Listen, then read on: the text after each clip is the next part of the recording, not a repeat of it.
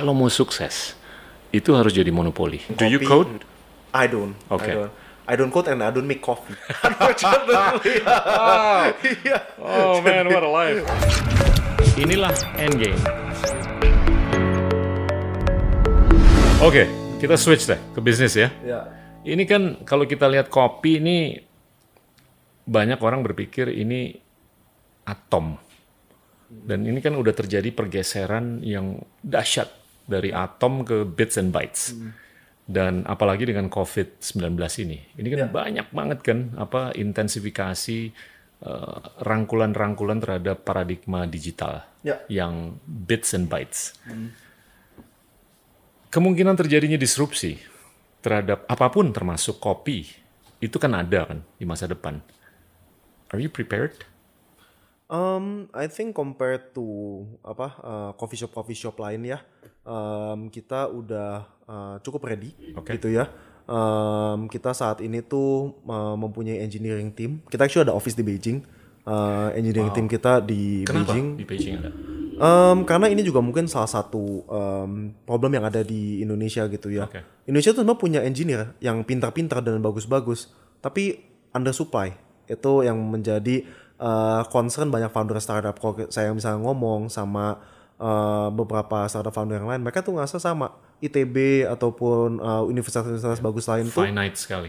finance sekali. Mereka, tuh Mereka hanya harus ke Bangalore, harus Bangalore, ke ke China, China. harus ke bahkan ke Silicon Valley juga Silicon ada. Valley juga ada gitu. Karena di sana itu graduate engineer tiap tahun tuh bisa ratusan ribu gitu ya. Iya. Sementara di sini dari apa uh, universitas bagus itu engineer yang computer engineer itu cuma ratusan.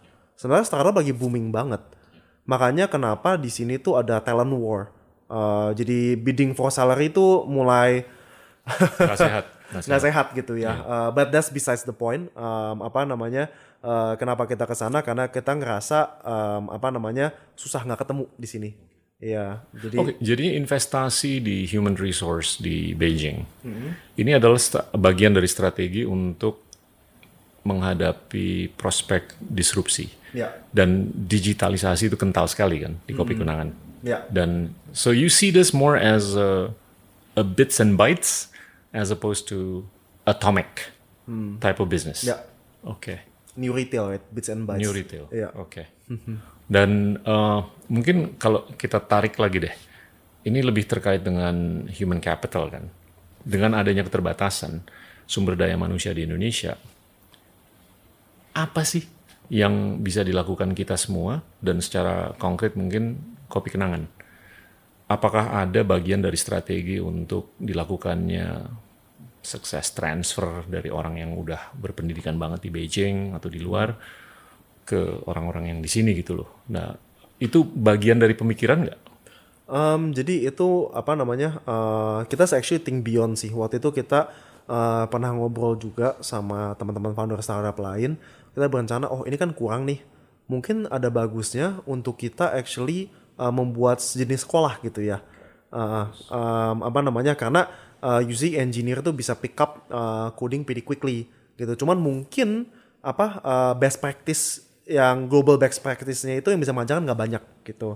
Jadi makanya kita tuh rencana, oh ya apa mungkin kita uh, sama-sama bikin akademi, lalu kita di mana kita bisa mengajarkan uh, ya teman-teman yang emang berniat untuk belajar seperti itu. Bahkan uh, seperti contoh yang bagus tuh Apple Academy. Actually uh, my uh, principal engineer itu dari Apple Academy yang di Surabaya. Ada di Surabaya sama di BSD. Uh, itu bagus banget apa namanya uh, dari situ tuh akhirnya mereka Padahal tuh baru aja tuh, baru beberapa tahun kan? Iya beberapa tahun, tapi udah produce yang bagus gitu. Jadi uh, tapi kan tetap itu dikit kan yang diproduce dibandingkan dengan jumlah startup yang ada. Jadi kita ngerasa oh apa akademi kayak gini tuh lebih banyak lebih bagus. Kita harus mencoba apa ya cari apa ya uh, teman-teman yang bisa bersama-sama membuat akademi ini. Mungkin nanti bisa oh ya uh, apa mungkin ada startup A B C kita semua mungkin uh, taruh ya mungkin 50 50 50 ya udah deh nanti eh, apa 33% dari graduate-nya kasih ke lu, ke lu, ke lu gitu misalnya gitu. Jadi apa ada eh, give and take-nya juga gitu. Jadi satu kita bisa memberdayakan manusia, eh, dua kita juga bisa mendapatkan talent yang membantu kita gitu di dalam company kita gitu ya. Ini harus collective effort. nggak bisa cuma kenangan sendiri gitu ya. Ya. Sekarang karyawan ada berapa? Kita total ada 3000, Pak.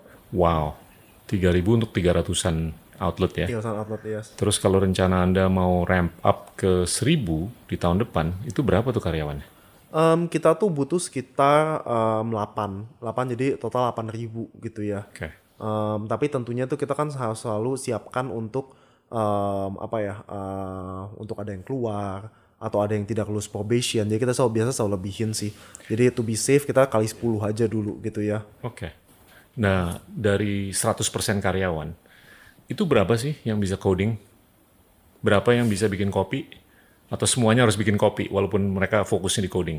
Atau ya Oke. gambaran aja? Em, kalau untuk yang coding sih eh, I think 30-40 people Oke, nggak ya, banyak. ya nggak banyak em, yang bikin Do kopi you code? I don't. Okay. I don't. I don't code and I don't make coffee. Unfortunately. Iya. Oh man, what a life. Okay. I want to do that. do something successfully that I don't know how to do. Iya. But do it some other way.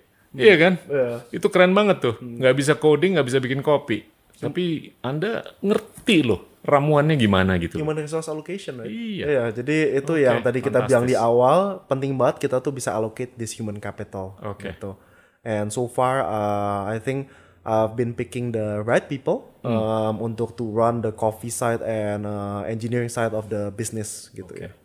Dan eh, kalau capex per toko tuh berapa? Capex per toko tuh sekitar 40-50 ribu US. Oke. Um, tapi actually toko pertama kita tuh waktu itu 150 juta. Oke lah. Uh-uh. Tapi udah ada learning curve. Eh, Jadi waktu itu tuh eh, karena kita kan nggak ada modalnya kurang ya. Oke. Jadi semua kita beli yang paling murah atau second gitu ya. Eh, Itu ya. bener nggak sih pakai peti kemas? Peti kemas. Eh, apa container? oh kontainer second outlet di Mayapada Tower. Oh gitu. And actually itu kita malahan karena waktu saking successfulnya that container, kita jadi banyak banget yang kontainer. Iya, I've seen that. Di Shah be- Antasari ada. Iya, di beberapa tempat Iya. kan. Asli itu peti kemas bekas. Iya, peti kemas bekas, terus dicat doang. gitu. Iya, cat dandanin. Oke. Capexnya murah soalnya. Iya. Kontainer cuma 30 juta, 20 Dan 30 pakai juta. AC di dalamnya. Pakai AC di dalamnya. AC kan tinggal outdoornya nanti dipasang di apa eh, belakangnya ya. Oke. Gitu. Jadi very simple dan dingin juga happy.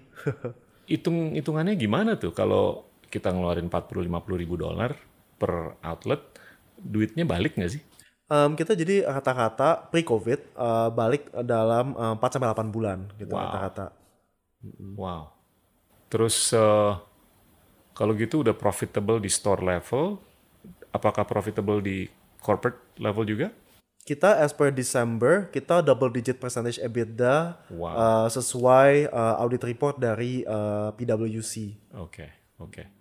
You've you've done fantastically eh, apa dari beberapa sisi lah. Yang terakhir ini kan yang didengar banyak masyarakat luas itu fundraising. Ya. Ya kan nama-namanya tuh blue chip semua loh. Kunlun, Horizon, Severin, Sequoia. Ya. How? How did you do that? Oke. Mojonya apa?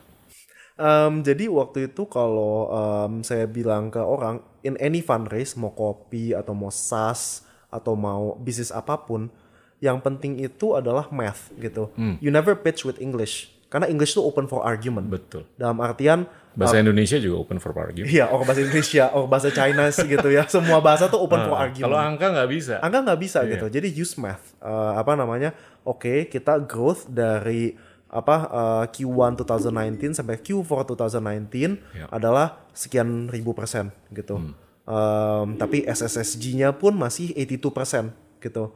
Jadi kita bukan cuma grow secara uh, horizontally apa uh, sorry horizontally tapi vertically juga on for all Mungkin end bisa kita dijelasin grow. tuh SSSG apa? SSSG itu teman-teman yang Oke, siap. Uh, same store sales growth. Jadi uh, misalnya mungkin dulu uh, kita pakai angka bikin-bikinan aja ya. Hmm. Dulu kopi kenangan satu toko bisa 100 juta, kita tahu-tahu bisa 182 juta pada saat Q4 gitu. Jadi kita uh, bilang bahwa uh, apa namanya kita akan selalu mencoba grow dalam uh, dua hal tersebut jumlah toko dan juga uh, apa revenue per toko gitu. Jadi da- dan kita bilang juga oke uh, pada tahun 2020 akhir kita mau uh, segini, 2021 kita mau segini. Asumsinya seperti ini yang sangat konservatif dan karena mereka melihat bahwa hitung-hitungannya tuh cukup konservatif, mereka pun akhirnya jadi uh, apa memberikan investasi gitu kepada kita gitu karena mereka ngelihat bahwa kita itu bukan hanya kopi doang, tapi kita tuh ada banyak banget bisnis lain in the future. We are tech enabled, of course. Um, apa namanya? Makanya dari situ akhirnya mereka pun memberikan kita uh, investasi tersebut. Oke. Rasio dari yang ditemuin dibanding yang masuk invest itu berapa? Anda ketemu seribu orang, yang masuk lima orang, atau Anda ketemu berapa orang, yang masuk berapa orang di round yang terakhir ini? Hmm, mungkin kita ketemu sekitar maksimum mungkin ter 30 orang. Lalu kan yang invest tuh um, 7 ya kalau nggak salah. Wow. Iya. Oke, jadinya 20-30% hit rate lah. Ya, uh-uh. Keren banget. Kebanyakan orang ketemu seribu orang dapat cuma satu, iya kan? Iya. Dan dan itu kalau saya boleh tahu yang nggak jadi masuk, alasannya apa? Em, kebanyakan ada jadi ada dua tipe em, apa namanya ada yang kita reject sendiri karena kita merasa bahwa em, apa Filosofinya beda. filosofinya beda atau tidak ada added value gitu. Oke. Eh, dari, dari semua investor kita yang di series B, saya bisa kasih tahu added value dari semuanya. Semua itu ada gitu. Ada purpose-nya masing-masing. Karena kita ngerasa a good Talk, invest. talk about that. Talk about that. Sure, Uh, added value-nya apa? Em, jadi eh, Sequoia Capital eh, kan mungkin dari series A ya. Jadi eh, dan dia itu very very helpful. Siap. Dari awal itu kan kita eh, bisa dibilang kita para founder pun nggak se-tech savvy itu gitu ya. Eh, tapi kita punya visi dalam tech tersebut. Jadi yang mereka lakukan adalah mereka tuh adalah talent acquisition timnya tuh bagus banget. Mereka bantu kita eh, apa hire dan set up an engineering team. Mereka ada tech director juga, help set up everything. Maka kita punya tech team yang kita eh, lumayan confident bahwa this is pretty strong. And recently kita makan di feature di MIT Tech Review Ya. gitu. Um, lalu setelah itu uh, kita ada B Capital. B Capital itu uh, jadi waktu saya ketemu sama Eduardo Severin, um, co-founder dari Facebook. Jadi waktu dia bilang, oh oke, gua tuh udah experience banget dulu pada saat gua mengerjakan Facebook dan insight-nya tuh keren banget tentang teknologi. Jadi dia ngerasa, oke, um, apa namanya, uh, Sequoia udah help you get the engineering team, let me help you build, build the product untuk membuat sesuatu yang uh, apa uh, ada product to market fit gitu ya. Lalu kemudian Kunlun. Kunlun itu uh, adalah investor dari um, Grindr, dari um, uh, Opera. Uh, Dia punya unicorn juga di Afrika namanya OP. Yep. Um, dan dia itu actually growth team-nya itu even in for Chinese standard itu mungkin bisa dibilang top 2 top 3. Especially di TikTok. Oke. Dan saya ngerasa bahwa TikTok itu bisa future, bisa Gila tuh. as powerful as Gila. Instagram dan Facebook. Gila banget lah. Bisa private company valuation above 100 billion itu gila banget deh. Iya. Maka kita ngerasa kalau kita nggak ngerti, kita ketinggalan. Iya. Maka dia datang mau ngajarin kita cara pakai TikTok dan sebagainya gitu Saking gilanya di band di India. Ya. Iya bener, bener rasa gila sampai di band di India. Mohon maaf, tapi ya. Uh, Um, kemudian ada juga um, terakhir tuh Horizon. Dia kan uh, by Lee Ka-shing. Jadi dia bilang, oh uh, suatu hari kalau mau mengerjakan RTD, uh, ini sama-sama Verlinvest sih. Verlinvest kan uh, apa owner dari uh, biggest beer company in the world, uh, AB InBev kan. Um, jadi mereka berdua bilang, oke uh, sayang banget lu udah punya brand, lu nggak mengerjakan RTD. Biarkanlah kita apa memberikan lu insight. Ya. Gimana sih caranya kita bisa mengerjakan um, apa namanya RTD dengan baik dan benar gitu untuk ke depannya. Jadi semua itu ada added value. Kalau hanya tanda kutip uh, duit doang itu tuh banyak gitu ya sebenarnya karena Iya. sekarang kan di dunia itu kan excess liquidity itu banyak Sangat, ya sangat, banyak sekali. 100 triliun dolar. Excess liquidity. Nggak tahu mau dikemanain. Iya. Jadi banyak duit tuh nggak punya tuan gitu Hmm. ya sekarang. Jadi makanya uh, dengan apa uh, makanya kita banyak banget sebenarnya VC itu yang melakukan itu tapi kita nggak terima akhirnya gitu. Kalau beberapa yang mungkin kita di reject itu kebanyakan karena mungkin uh, harga ya nggak uh, terima gitu karena kemahalan. okay. Yeah. Ya, ya namanya juga da- dalam hidup ya. You lose some, you gain some. Again some ya. Eh, ini kalau dihitung-hitung, anggaplah tahun depan atau atau tahun 2022 bisa 1000 outlet. You'd be generating mungkin 100-200 juta dolar top line, Should be uh, more sih. more kan? Run rate wise should be a lot more actually. Dan ya pasti udah ada bayangan dong atau khayalan. Iya. Ini kayaknya ntar lagi unicorn. Status. Oke. Iya kan? Tergantung metriknya lah Ya, atau metodologinya.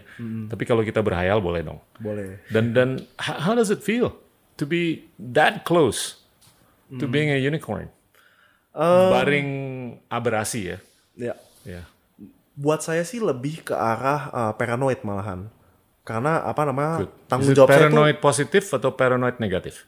semoga sih positif ya. Oke. Dan paranoid dalam artian saya jadi mencoba berusaha lebih gitu ya. Oke. Karena um, apa uh, Mr. Groove yang apa dia CEO dari Intel, Ya. dia selalu bilang sukses itu breeds complacency. Betul. Karena sukses tuh orang jadi malas-malasan gitu ya. Betul. Eh, apa namanya complacency itu ujung-ujungnya hanya akan menghasilkan kegagalan gitu. Hmm. Kalau nyantai ya gagal. Ha- hanya only the paranoid survive dia bilang gitu. Jadi makanya kita tuh meskipun udah uh, grow sedemikian banyaknya, kita selalu ngerasa bahwa ini belum apa-apa. Kita harus tetap day one mentality gitu. Iya.